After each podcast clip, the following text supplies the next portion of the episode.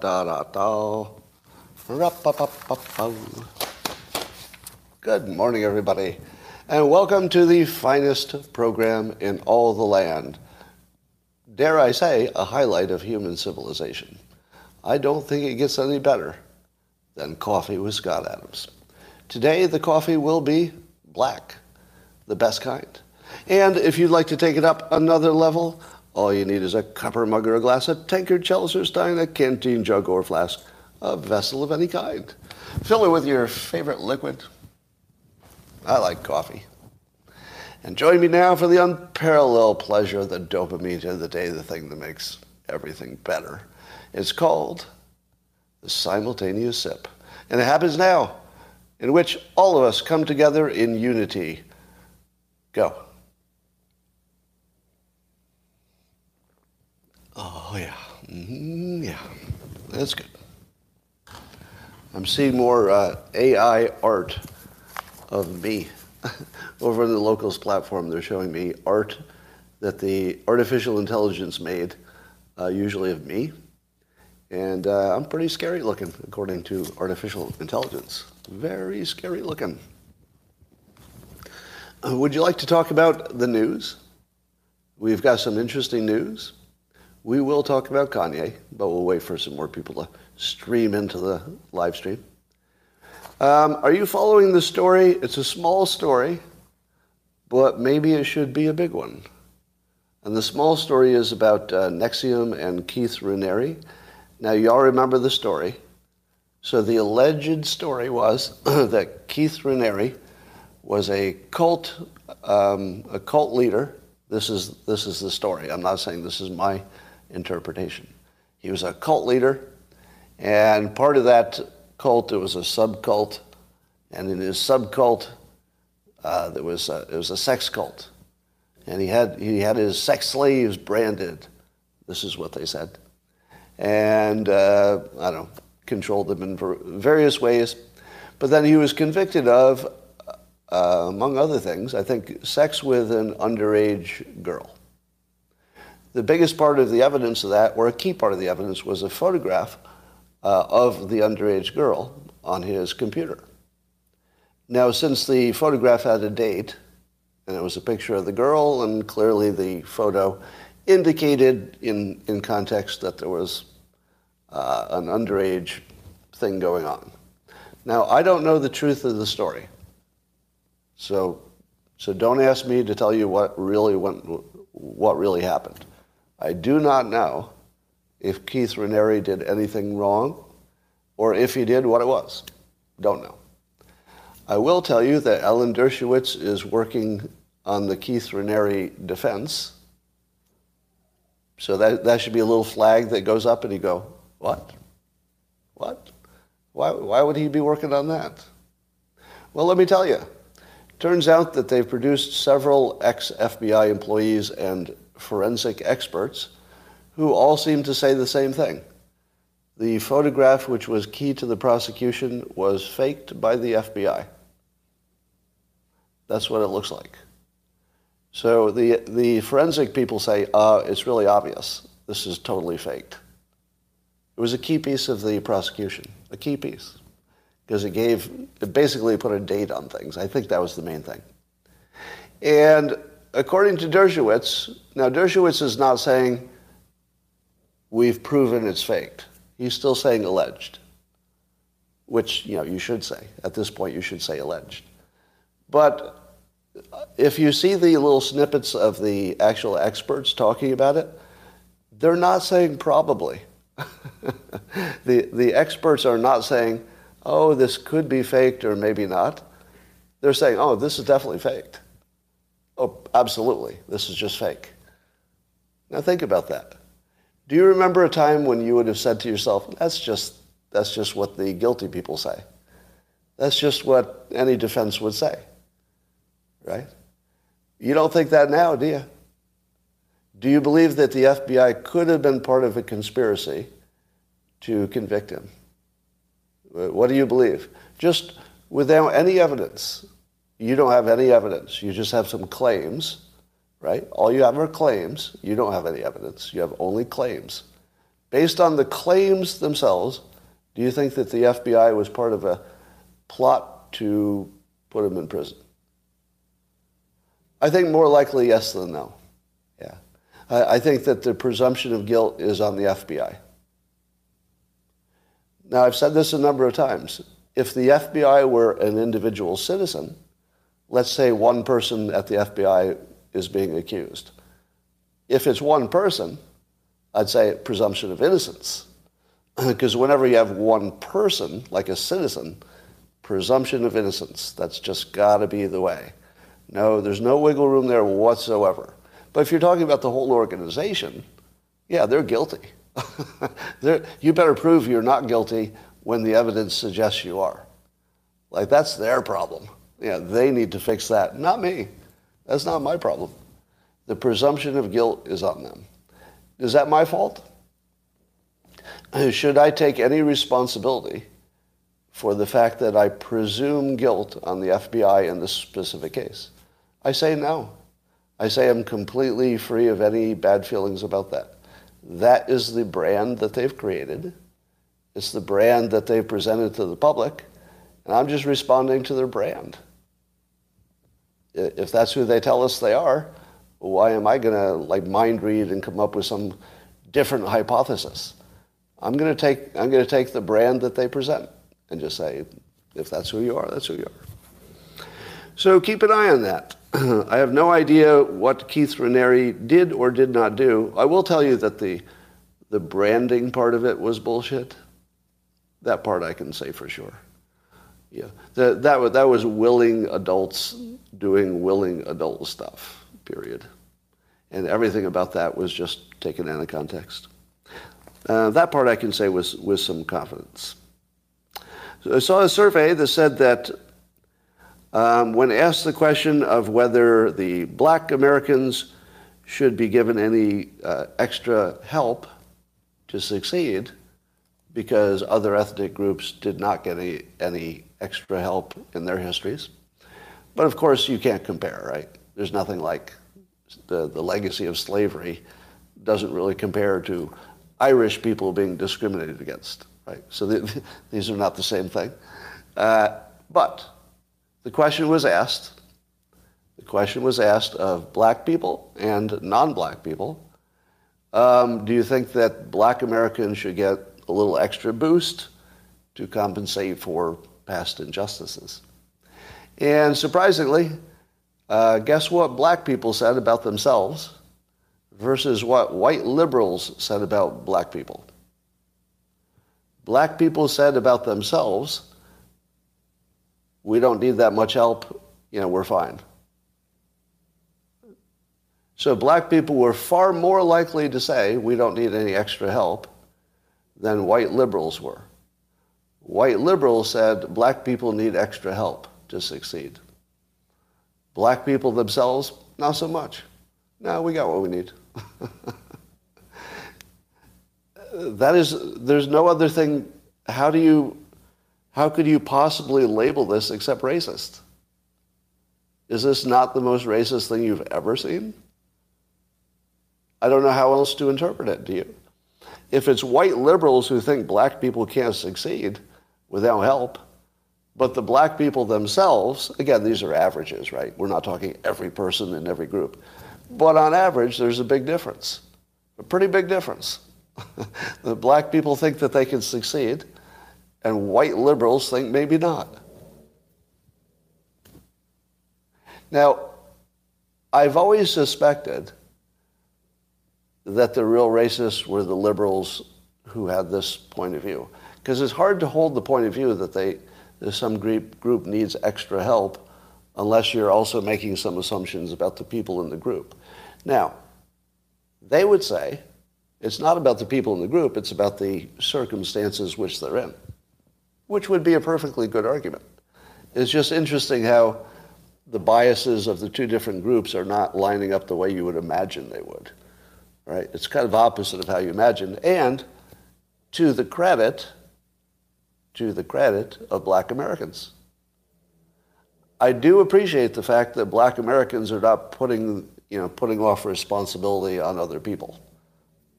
That's a good sign. That's who you want in your America. You want Americans who say, wait a minute, stop telling me you need to help me. How, how, about, I, how about I figure this out on my own? I don't need your help. That's, that's what I want. Give me, give me some more of those Americans, please. Well, speaking of Ye, uh, the artist who used to be called Kanye, um, the part two of his interview with Tucker was on, and my goodness, does this man know how to get attention in the best possible way? Um, you know, I've said before, but the, there are a few people in our culture that you can just feel really confident in calling them a genius. You know, Elon Musk, I feel comfortable calling him a genius. Right? Kanye, I feel very comfortable calling him a genius because his his uh, his intelligence does expand beyond art. You know, he's he's a much bigger uh, cultural character, but his importance I don't think can be understated. Um, do you remember when? Well, most of you don't. You're not old enough.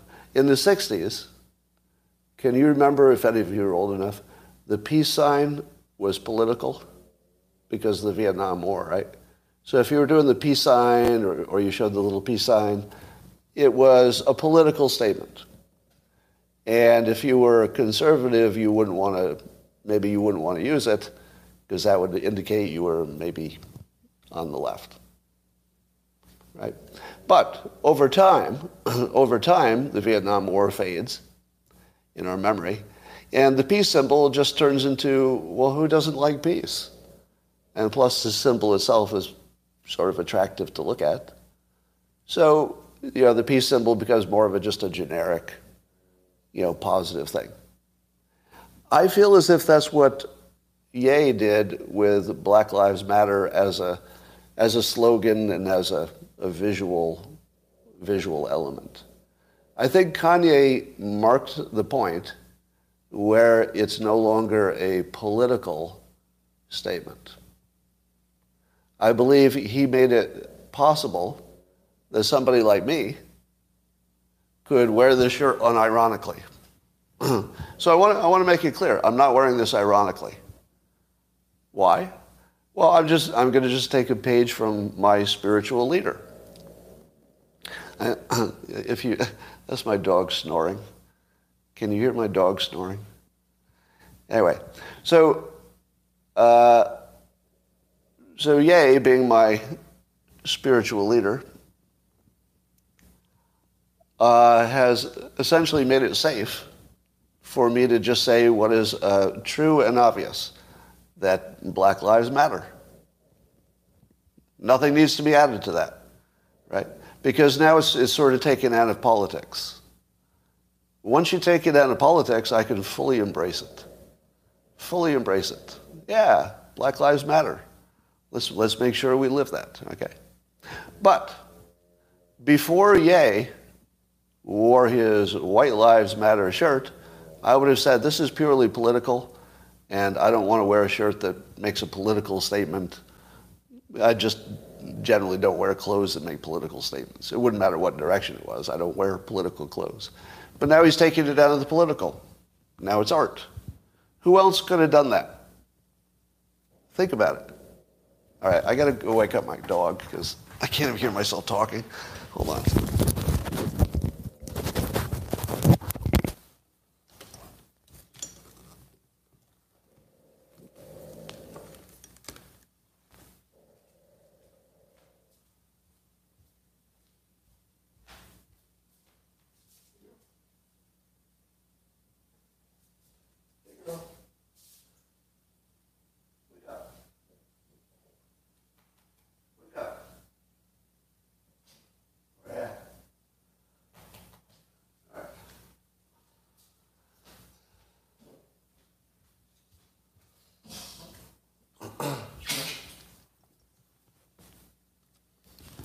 She's old.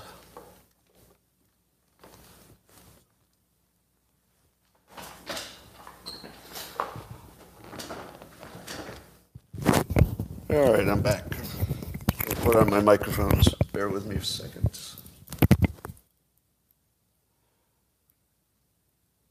I couldn't even hear myself thinking. As loud as it was where you are, it was, it was like it was like a jet engine in the room. All right. So, let's talk about Kanye some more. Um, I don't know if you caught this, but in one of the clips, he said the following sentence, and there was no follow up to this, it was just dropped in.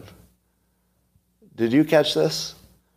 Kanye said at one point, and it was sort of not really even as connected to the question as you thought maybe it should have been.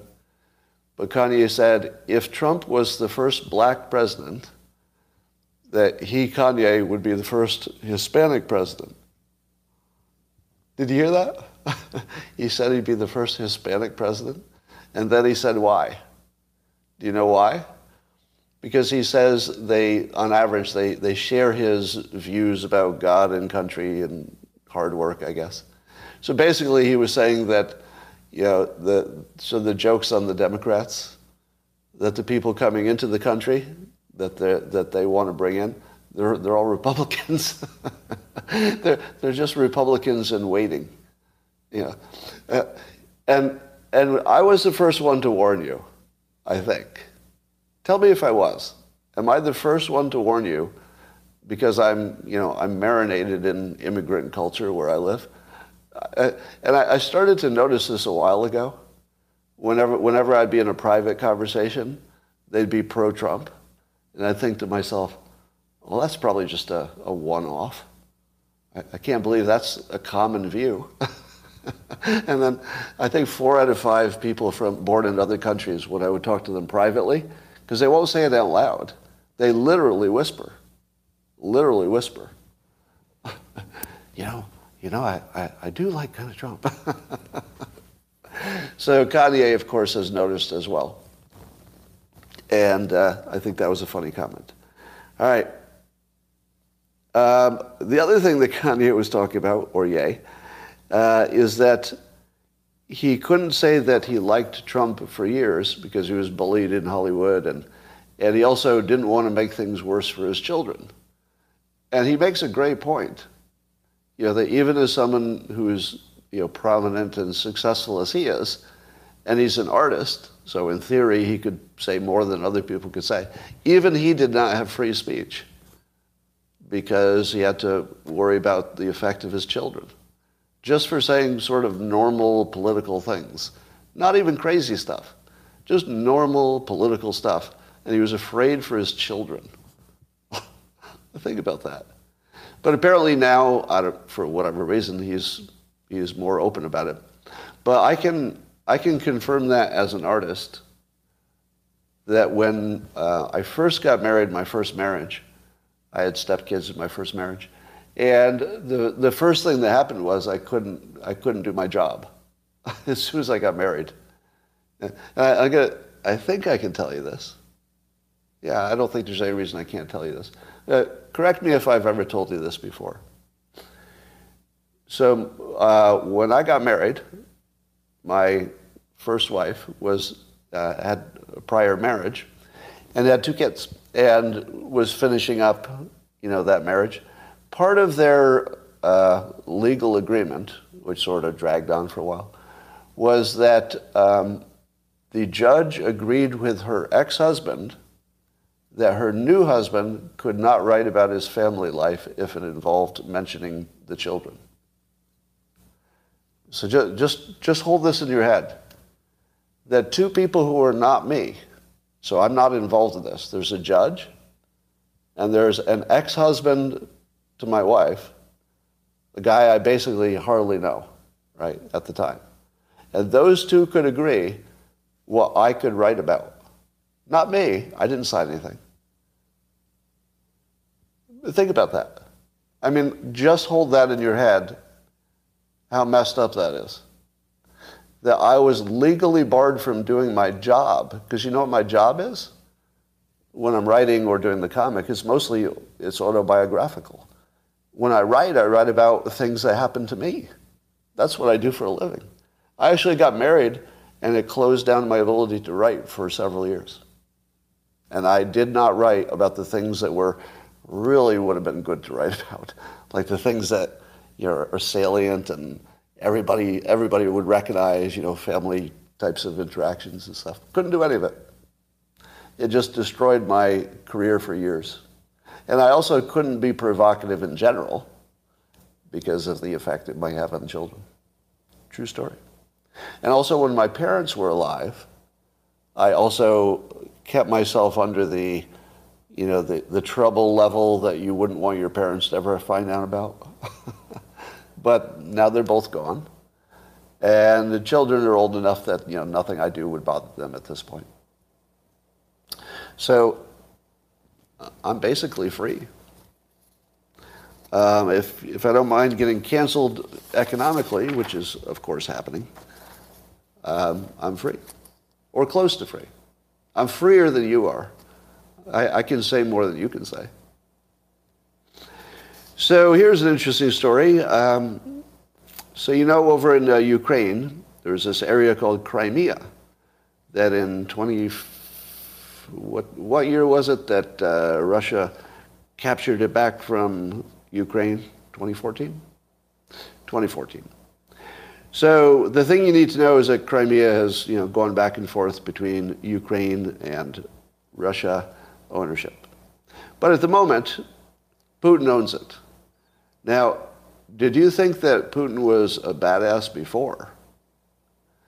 But remember John Brennan, um, who uh, used to head up the CIA, so you know he's totally credible. He wouldn't lie to you.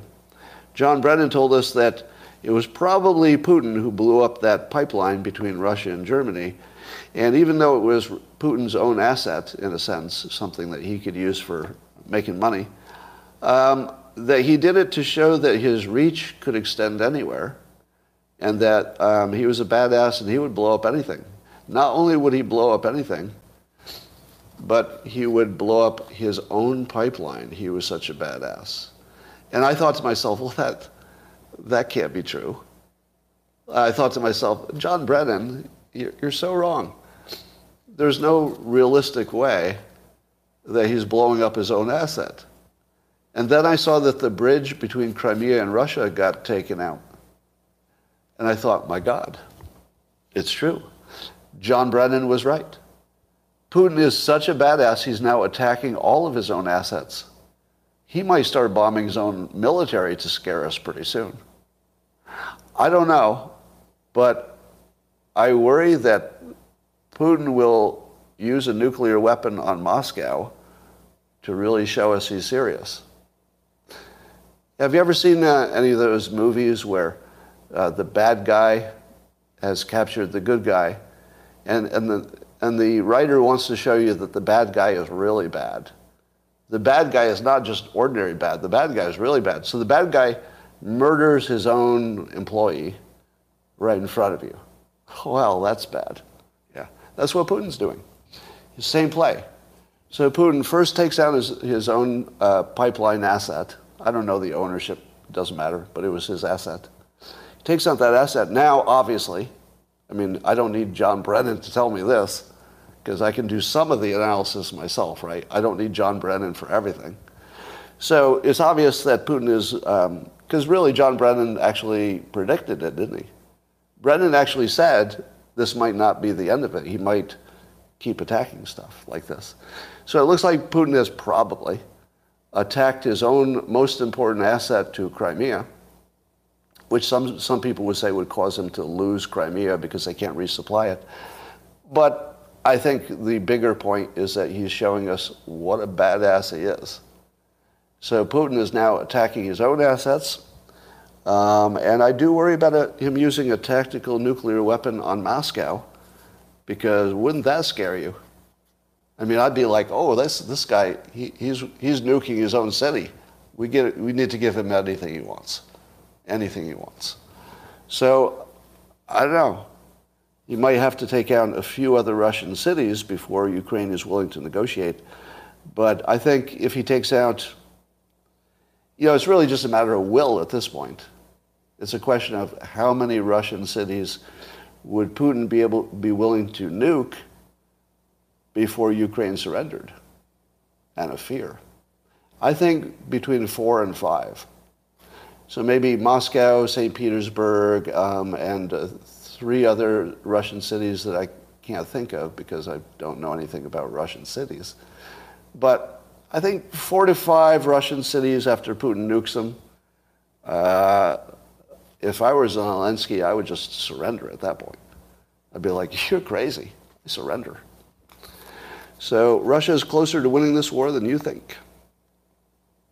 Uh, hat tip to Joe Moore, who first noticed this Putin might attack his own bridge idea, which is pretty clever. Um, did I? I told you yesterday that apparently Ukraine has a lot of lithium, uh, unexploited so far, like a lot of lithium, like we really need that lithium. Afghanistan had a lot of lithium. Huh. Do you remember when we always used to get in wars wherever there was oil? It'd be like, oh, there's oil there, we're going to get in a war. And now it's lithium. Apparently, lithium's the new oil. Now, there's nobody official or smart, well, I wouldn't say smart, but there's nobody official who's saying that lithium has anything to do with why we're in Ukraine. It's just sort of a lucky coincidence, isn't it? Remember, I told you that follow the money works even when it doesn't make any sense, even when it shouldn't. It just always works. Huh. Isn't that weird? Isn't that weird? That there are trillions of dollars worth of lithium that we need to advance society, and it's in Ukraine, and we're putting absolutely everything we can into Ukraine to make sure we still have access to Ukraine. Huh. How, what a weird coincidence that it's exactly in our financial interest, too. What about that? Huh. Total coincidence. Um, oh, the other thing uh, Kanye was saying is that his kids are being indoctrinated in schools. They're learning that Kwanzaa is a thing, but Christmas isn't. I don't, I don't know how true that is, but I know. So, yeah, I'm hearing Kanye say that the kids are being brainwashed in school. He's right. I mean, he's 100% right but it's more powerful when he says it. Now, there's a story today that PayPal is updating its uh, user agreement, and it would allow them to take up to $2,500 out of your account if you do various bad things, and one of those bad things is spread disinformation. What? What? That's right. PayPal's new agreement says that if they accuse you of spreading disinformation, they can just take money out of your account and keep it because you spread disinformation. Uh, I wonder if that is ESG. That's a good question. Do you think that's ESG? Or is it, you know, somehow a cousin of ESG, the, the forces that are causing this? Now, you want to hear an even better story? Did you know that credit card processing companies that process uh, the various credit cards from different companies, so it's not a credit card company, but a company that credit card companies use between the retailer and, um, and them. So there's a processing company that sits between the business and the credit card. The processing company, in some cases, will give you a contract that will be, have lots of fine print and some of the fine print says we can take money, we can take as much money as we want out of your checking account and not give you a reason. We simply have to say that uh, you did something bad and accuse you. And then we have the right to take as much money as we want out of your account forever. Um, I once uh, owned a business that signed that contract. Because you know, you, a, a, credit card a processing company, who reads the who reads the fine print? Nobody. Like probably not one person has ever read that fine print. And what do you think happened? Sooner or later, they claimed that something we did caused a, um, a vulnerability in I don't know, the user data or something. And that the vulnerability in our system, in, in the restaurant as it was, the vulnerability in our system caused a larger vulnerability that caused a six-figure loss, and they started to drain six figures, that's over $100,000, I think it was a few hundred thousand dollars, And of my checking account, meaning the business checking account, without notice. So we immediately contact the lawyer and say, uh, uh, what's going on here? Because, you know, they, when we contacted the company or the bank or however, however we found out what was happening, because our, our, our uh, checking account went to zero. This is a, an active business, an active business, and our checking account went to zero. And every time a deposit went in, it immediately came out and went to this company. So they got, I don't know, a few tens of thousands, I think, before we figured out what was going on and shut the account.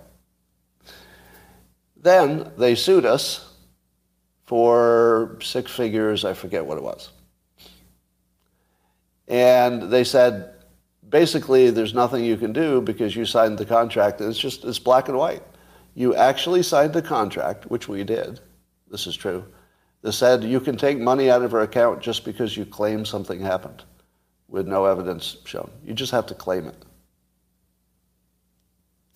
So what do you think happened?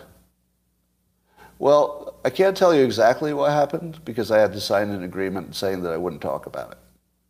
It's part of the settlement. So I can't tell you, I can't tell you what companies are involved. I can't tell you how it ended.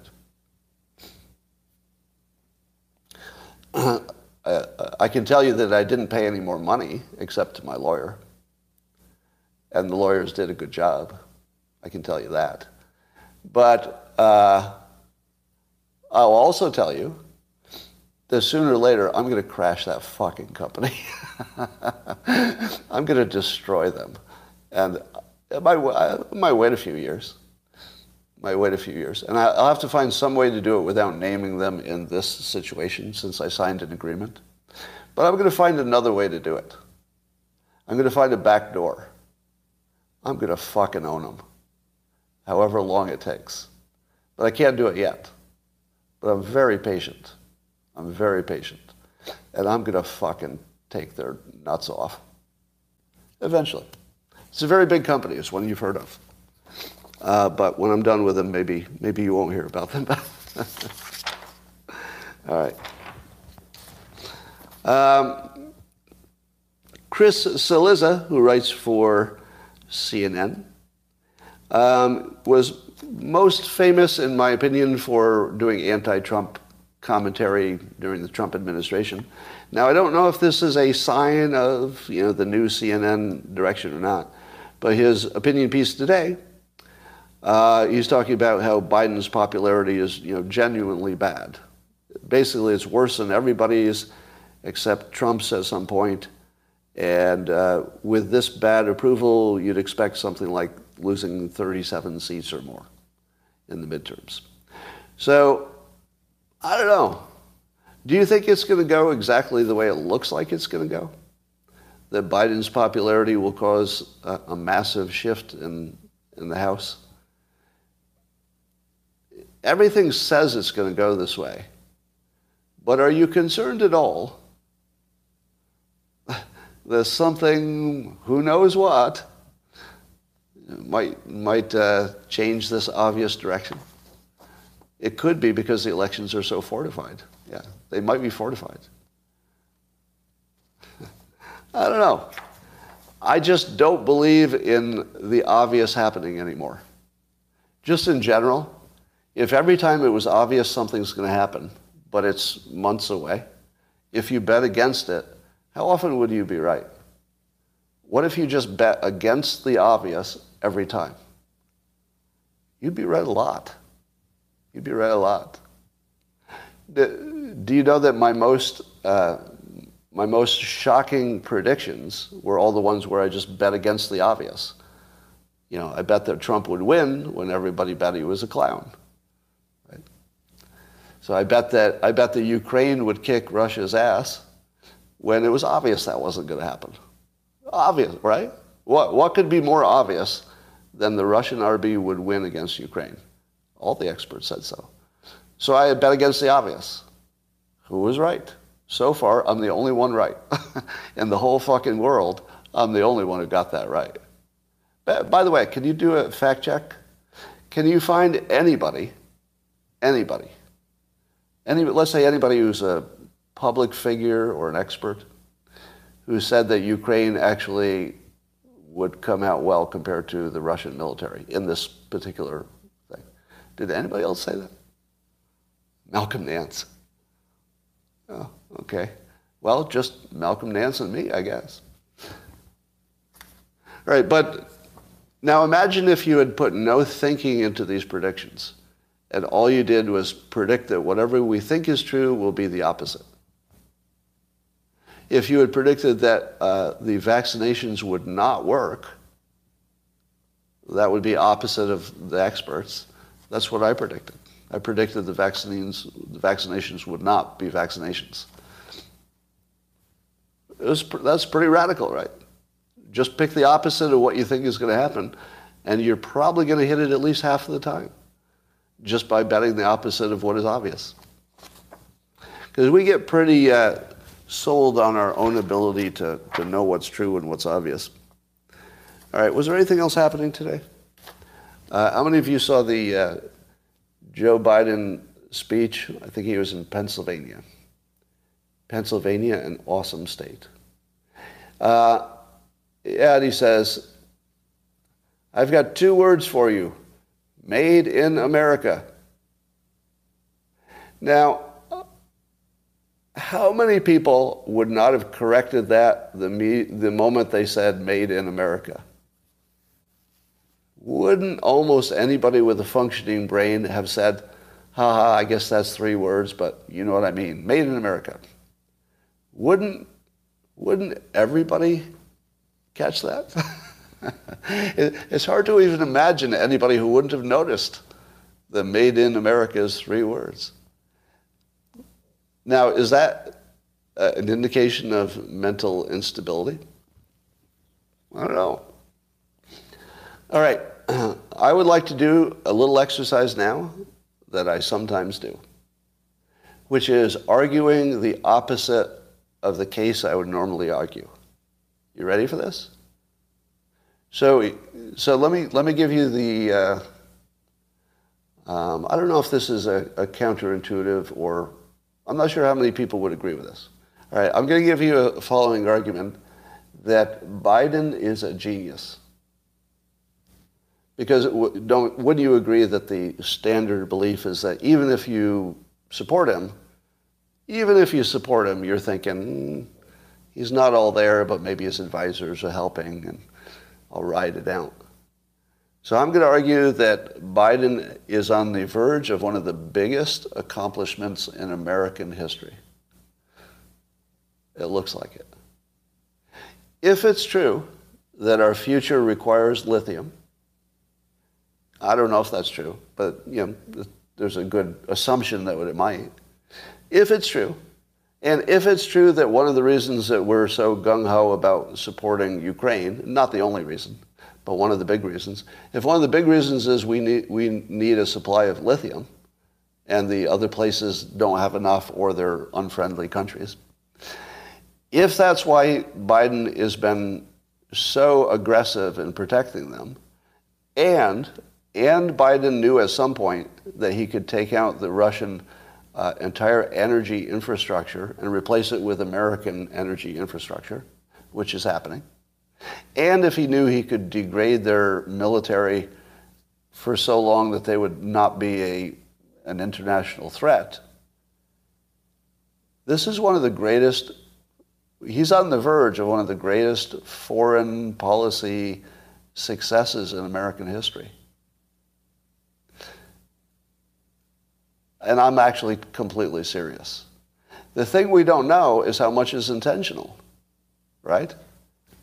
Am I right? If, if Trump had done everything that Biden has done about Ukraine, what would I say about it? Right? Let's, let's do the shoe on the other foot test. This is the Dershowitz test. Shoe on the other foot. If, if Trump had uh, supported Ukraine, and amazingly, against everybody's uh, impression, amazingly, Ukraine came out winning, Would I call Trump a genius? Yes. I know. I know. It hurts for me to say this. But correct me you're not arguing, right? If Trump had done everything that Biden has done up to this point, I would call Trump a genius. Because he would have known that it could work out. And I didn't know it. Right? So it's possible that one of the, one of the outcomes here would be Putin either completely um, powerless in terms of influencing things we care about, uh, maybe permanently degraded and permanently out of the oil business. All right, here's, here's a frame for you to um, understand this whole point. Whoever has the best energy business wins. That's it. The energy business and, and your military are pretty connected. The energy business and your uh, economy are pretty connected. Your economy and your military are pretty connected. Your energy business predicts everything. Energy predicts everything. So in one, in one action, the United States, by backing Ukraine, has not only, maybe, and again, these are all maybes, has maybe secured one of the biggest supplies of lithium that we could ever secure, because we have a, a friendly trading partner now, but also uh, replaced Russia as the energy producer for Europe. How big is that? That's about as big as it gets. And also removed the Russian blackmail threat. I hate to tell you, but the Biden administration, whoever's making all the decisions, may, ha- may be on the verge of one of the something that's as big as the Louisiana Purchase. Did you buy that? That in American history, if this works out the way it's going, and that's that's a big if, that's a really big if, right? Very big if. I'm not saying it will, but if it goes the way it's going, and that's how it ends up, this will be one of the greatest American foreign policy moves of all time. It'll be up there with like the Marshall Plan. Um, it's going to be up there. Now, those of you who are having, uh, who are starting to, and I know it's going to come, if I'm triggering you into cognitive dissonance, the way you'll know is you'll start to insult me personally. And I'm watching for it? Watch for the personal insults. Those are the people who just can't deal with the fact that this might be true. Now, it's also possible that Biden will start a nuclear war. It's also possible that if Trump had been president, there would be no war at all. But if there had been no war at all, you'd still have a powerful Russia and growing. You'd still have a Europe that's under Russia's control because they wouldn't have turned off the pipeline just because Trump wanted it and we wouldn't have a supply of lithium. And we've lost, what, zero, uh, zero military that are American. So if Biden pulls this off, he will spend whatever, whatever is the price tag. Is it going to be, I don't know, $20 billion? What's it going to cost when we're all done? I'm not really paying it. Is 20 billion in the range? Something like that? Or is it way bigger? I don't, well, a trillion is what Afghanistan was. Uh, you think it'll be over 100 billion? All right, so let's say it's over 100 billion. The, the energy that we're going to sell to Europe that, that replaced Russia, plus the value of the lithium, is trillions. It's trillions, low trillions. We may be spending, we may be spending 200 billion to get back trillions. It's, it's an insanely good investment, unless there's nuclear war, right? If there's nuclear war, everything goes to hell. So you don't know what you know Putin's going to do. Could go anyway. But at the moment, the moment. Now I, I saw a clip of uh, of uh, Trump back when he was in office, saying that it's crazy to not be friends with Russia and that you know basically we should figure out a way to live with them. Imagine Trump coming into office after uh, after Russia's been beaten down by this war.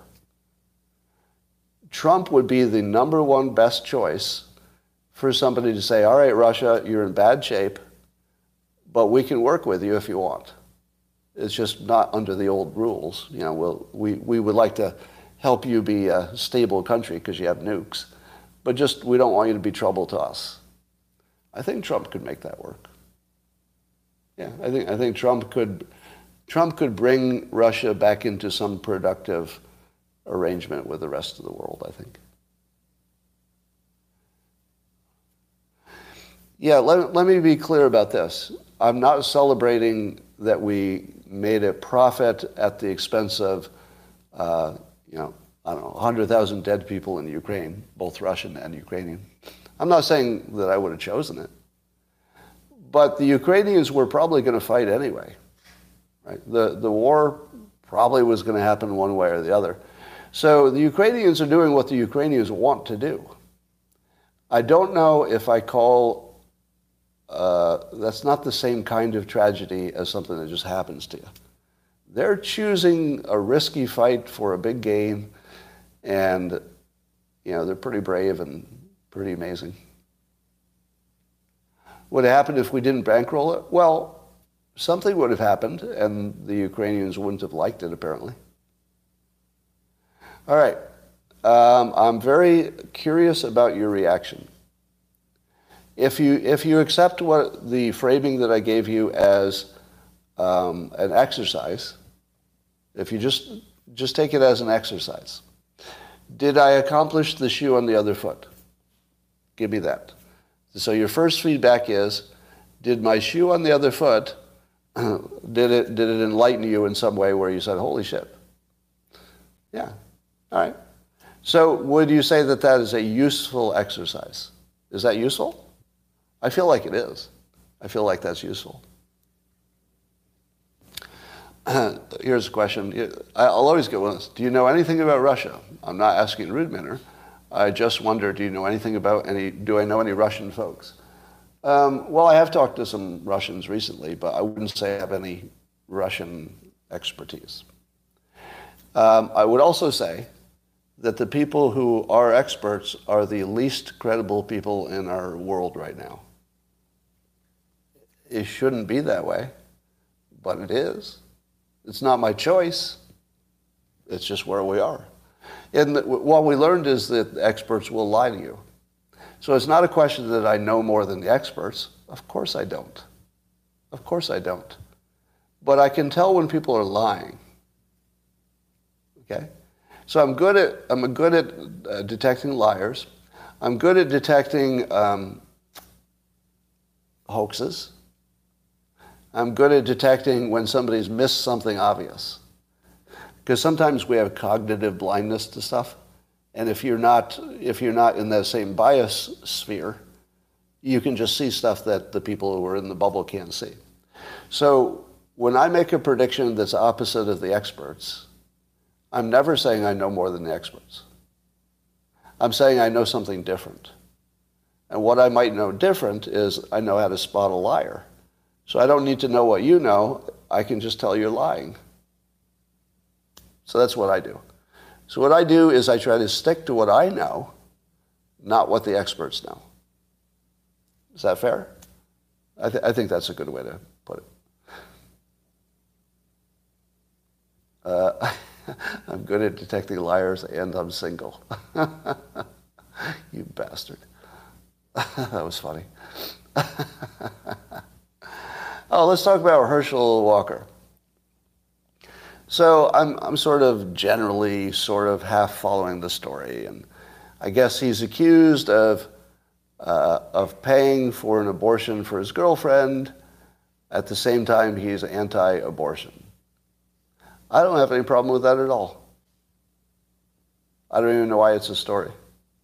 Well, now I get that you have a problem with it, but why do I have a problem with it? like I can't even figure out why that's even an issue.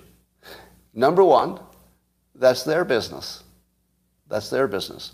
Number two, it was legal. It was legal. It was legal and it was private, and it was their business. Number three, paying for it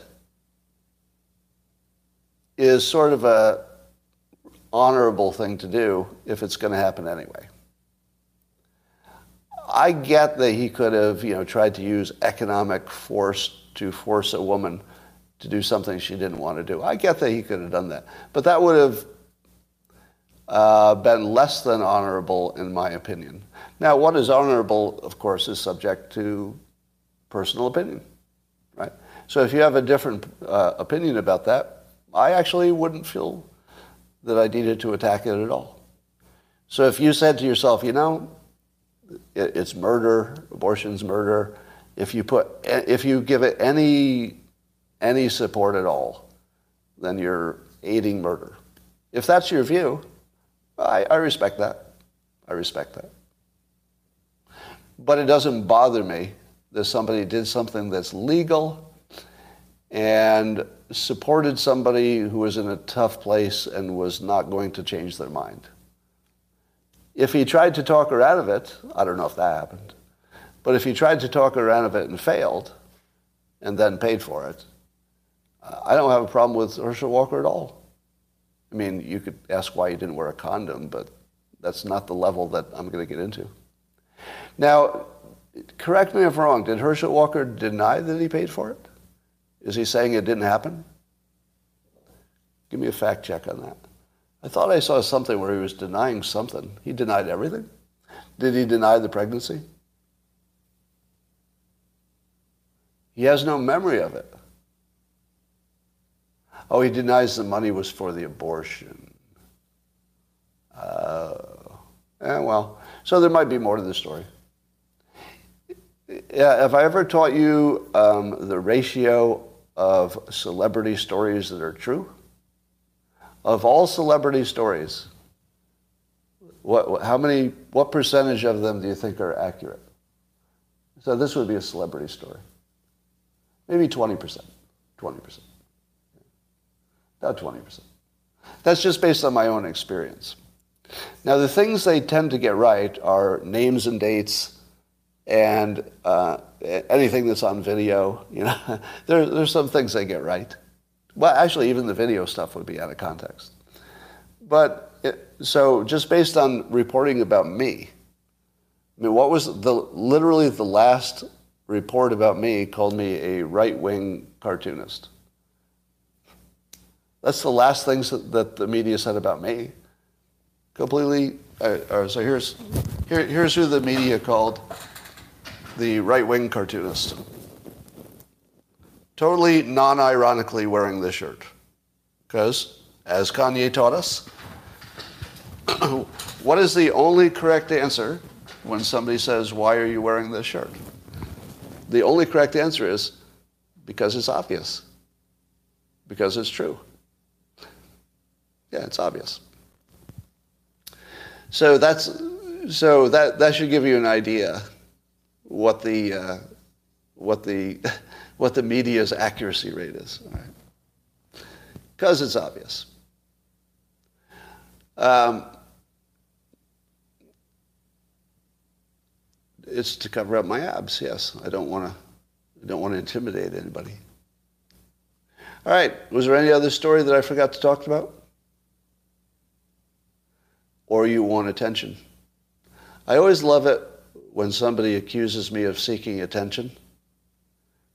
Do you know what I do for a living? I, I, I seek attention for a living. That's, that's my whole business model. I don't get paid a cent unless I get your attention. That, that's 100% of what I do all day long, is I try to get your attention. The only way I can get and hold your attention is if it's entertaining or useful. Am I right? If it's not entertaining and it's not useful, I can't hold your attention. So do you have a problem with that? if I try to be useful and or entertaining, I try to be both. But but does that does that sit sit poorly with you? of course I'm trying to get your attention. Of course. But I'm pretty transparent about it, aren't I? Yeah. Did, uh, uh, have I also not admitted to you that I never do things for one reason? I've told you that, right? if anybody ever tells you they did something for one reason, you should automatically be skeptical. I never do anything for one reason. What, is there one reason I'm wearing this shirt? No. There are multiple reasons. And one of them is absolutely, I, I do for a living, I get attention. So that's absolutely one of the reasons, of course. of course it is. But it doesn't mean it's not true. Like I don't have to lie about it. Black Lives Matter. There, there's, there's, nothing, uh, there's nothing to add. You're waiting for me to wear White Lives Matter out in public. Well, you know, here's the thing. That's not exactly a free speech issue, is it? I mean, it's, it's in the neighborhood of free speech. But if you're intentionally provocative, that's sort of what your speech is. So in that case, I would say your speech is not white lives matter. If you were to wear the, if I were to wear that shirt in public, what I would be saying is punch me. I mean, that's what I would be communicating. I'd like you to punch me. And I wouldn't do that. Now, I wouldn't have worn this shirt until Kanye turned it into art, which is also true, which makes it good art. Yeah, if it weren't true, uh, I don't think I'd wear it. Well, maybe I would if it were if it were funny or something, but I didn't have to didn't have to deal with that. In other words, the newspaper comics politically don't show true reality. Well, of course. Of course not. Uh, Florida Surgeon General recommending against the mRNA vaccine for men from 18 to 39. You know, it's funny, I, I thought that was already the recommendation. Is anybody going to ever tell us the truth that the reason vaccinations were required for the young is for the benefit of the old? I mean, that was always why it was, but now that doesn't really even apply, does it? Since it doesn't stop it from spreading, did it ever make sense that young people got the vaccination? If Omicron is, you know, in the, in the context of Omicron, young, healthy people should get vaccinations. I, I don't know if that, I don't even know if that's news, is it? Is that news? I mean, I'm not even I, am not under 39, and even I wouldn't get a vaccination now. I, am just sort of surprised that that's even news. Uh, yeah. Now, here's, here's a question that's really interesting to me.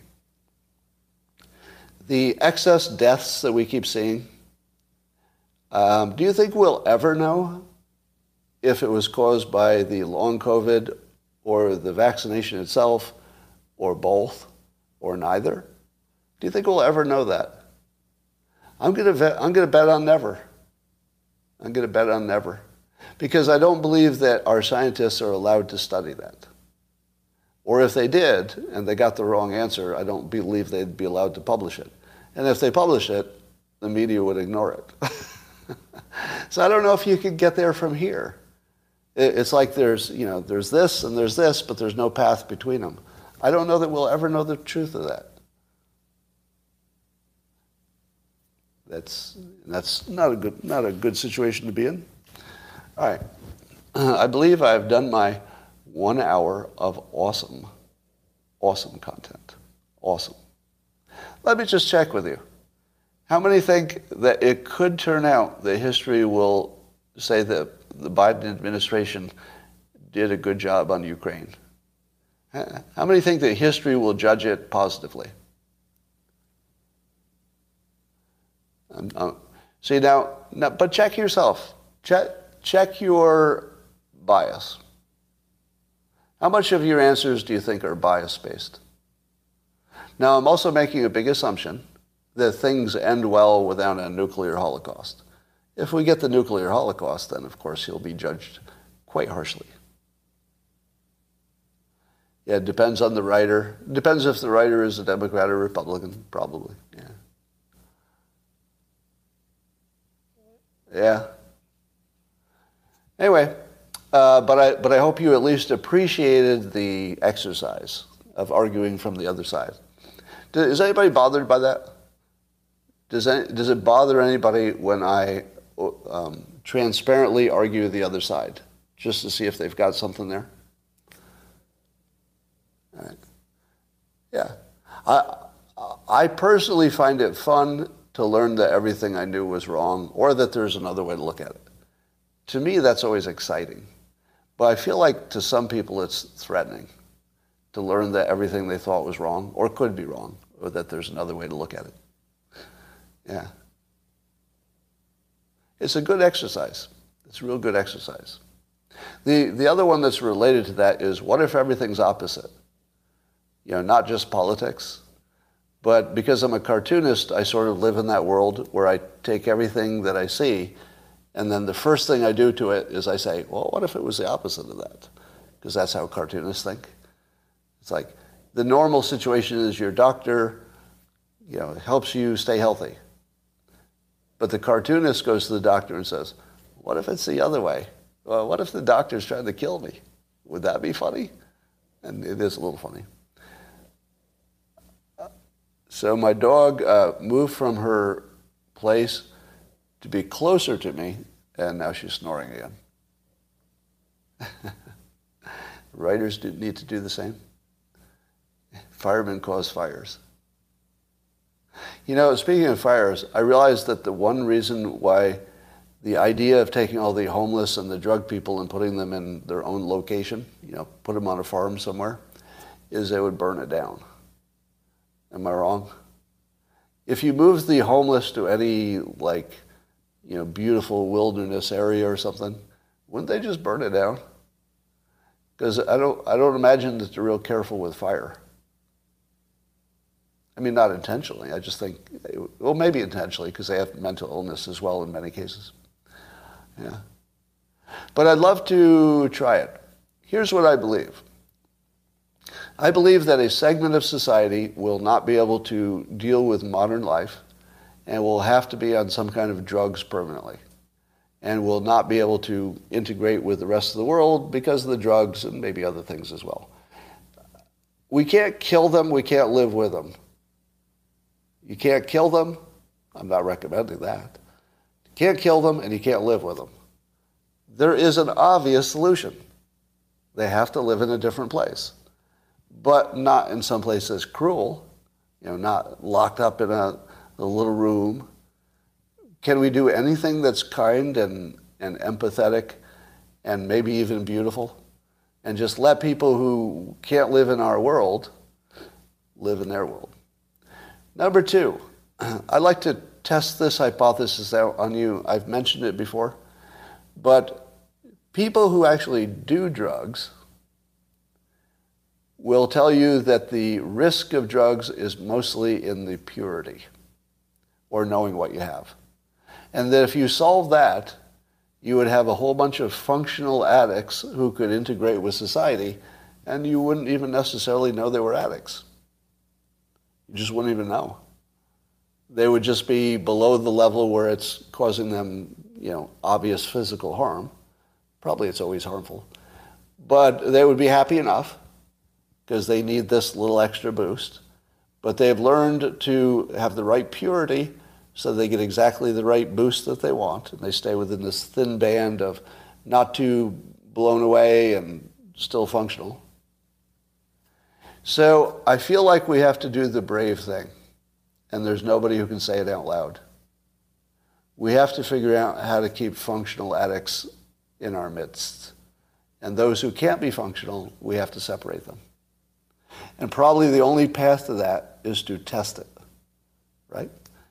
If you say it's a good idea or a bad idea, you're wrong.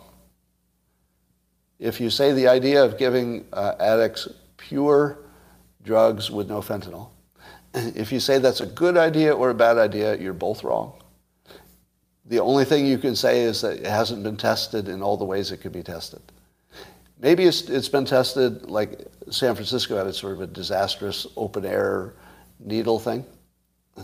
I'm not sure you should be, you should be satisfying the needle people, by the time you're putting it in your, in your arm with a needle, I don't know enough about this world, but maybe they're already too far gone, right? Maybe they're not the ones you can bring back. But the ones who are snorting it, smoking it, or taking the pill, I believe those are people trying to be functional addicts and maybe succeeding in some cases. So I think we have to do the brave thing and say that some people are going to be functional addicts. How do we keep them alive? And some people can't be helped. How do we keep them separate from us? Those two questions are the dangerous ones that we can't answer because you don't want to be a jerk, right?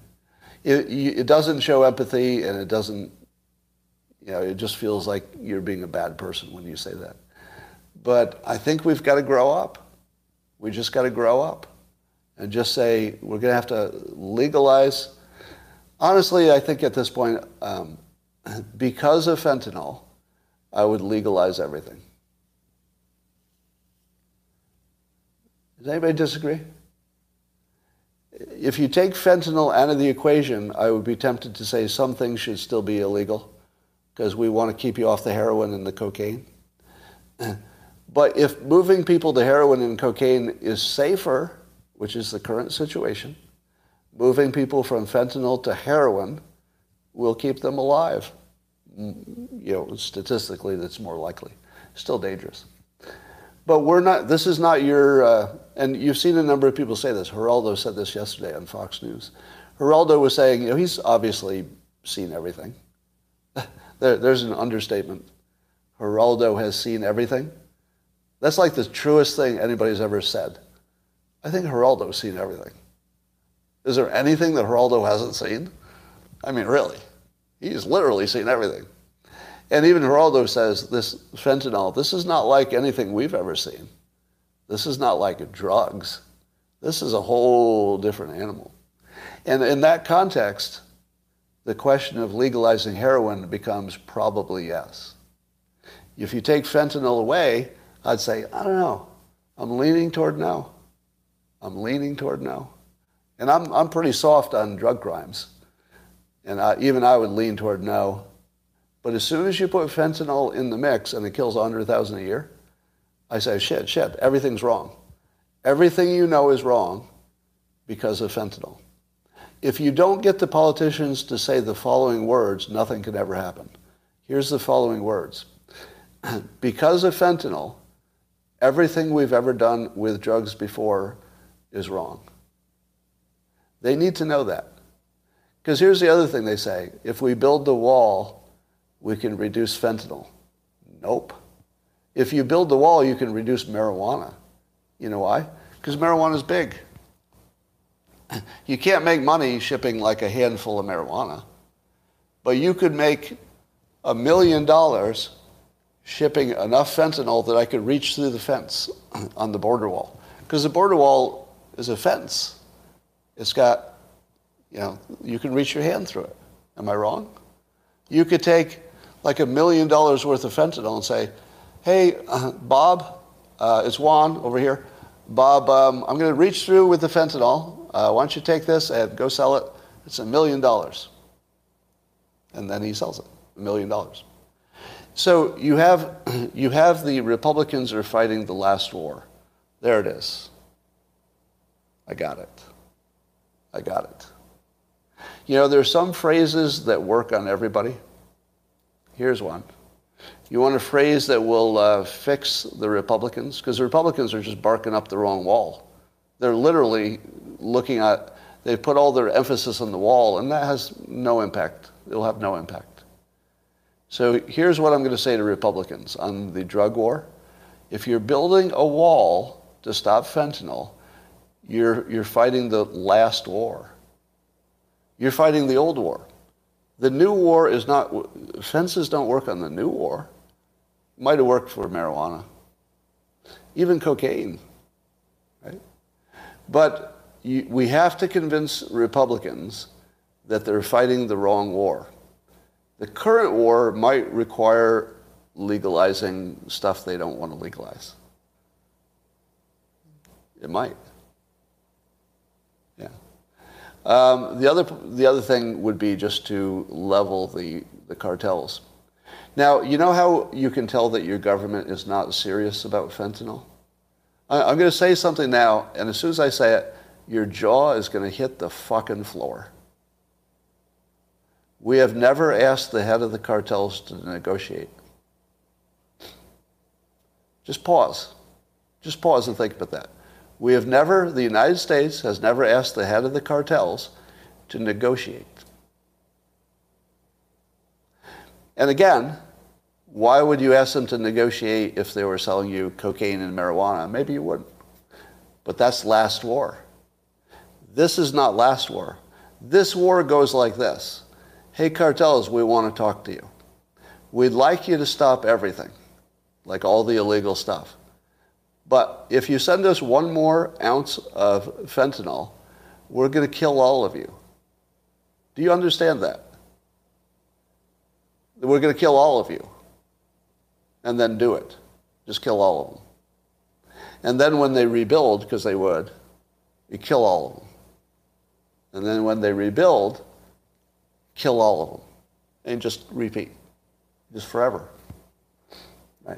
Now, if they say, oh shit, we're going to get out of the fentanyl business and we'll go back to our cat and mouse game with, you know, with cocaine and shit, maybe. You know, may, maybe we go back to our old game. Maybe. Don't have to, but maybe. But, but give me your reaction to that statement. If the United States government is not directly asking for, it's the asking for that's the important part, asking to negotiate with the head of the cartel, we are not serious people. True or false? We're not serious people if we're not asking to negotiate. If you're in a war and you don't at least ask, could we negotiate this away? And you're not going to fight? Pick one, government. Negotiate or fight or surrender. Negotiate, fight, or surrender. Which of those three things are we doing? Fuck nothing. No, we're not fighting. All we're trying to do is capturing stuff at the border, which makes no difference. We're capturing stuff. How, how about giving that advice to Ukraine? Hey, you've been, you've been uh, invaded by Russia. There are three things we don't want you to do don't fight, don't negotiate, and don't surrender. Anything else is fine. But don't do one of those three things. Don't fight, negotiate, or surrender in your war. But that's what we're doing with the cartels. We've eliminated the only three things you do in war fight, negotiate, surrender. Those are the only three. We're doing the fourth thing. That's not even a fucking thing. The fourth thing capturing some of your weapons at the border. Jesus Christ. All right, well, enough of that. Um, Black Lives Matter. Go Ukraine. And uh, I will not be banned from social media today. Not today. I put my pronouns in my profile. Um, and if I get canceled now, there's going to be some explaining to do. Somebody will have some, some explaining. All right. It is the best show ever. I know. I didn't think I could do it, but there it was. Best show ever. And I'm going to say goodbye to YouTube and Spotify, and I'll talk to you tomorrow.